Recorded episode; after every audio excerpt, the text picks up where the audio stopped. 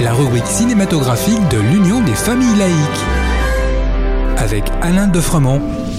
Bonjour, vous êtes à l'écoute de Laïkino avec euh, Frédéric, votre serviteur, et Alain pour la chronique cinématographique de l'UFAL. Bonjour Alain. Bonjour Frédéric, bonjour à tous.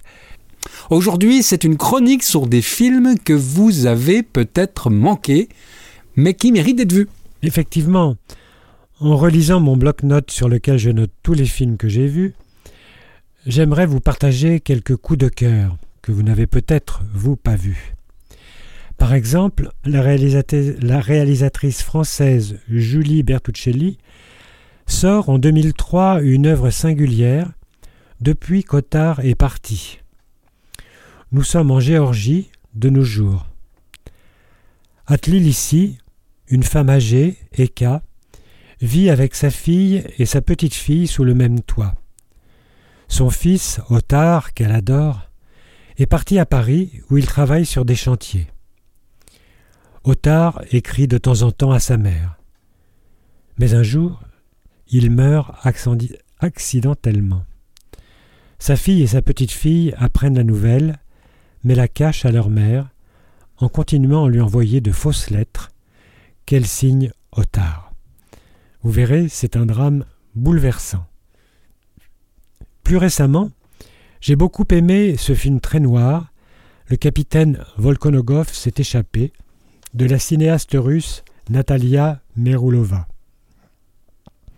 En 1938, l'URSS fit le pic de la Grande Terreur, durant laquelle Staline effectue une purge terrible, y compris dans ses propres rangs.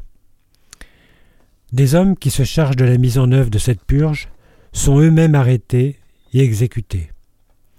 Le capitaine Volkonogov, se sentant lui-même condamné, s'échappe et va tenter d'expier ses fautes, en rencontrant d'anciennes familles de victimes. C'est un film très noir, mais remarquablement mis en scène, et c'est pour moi un chef-d'œuvre.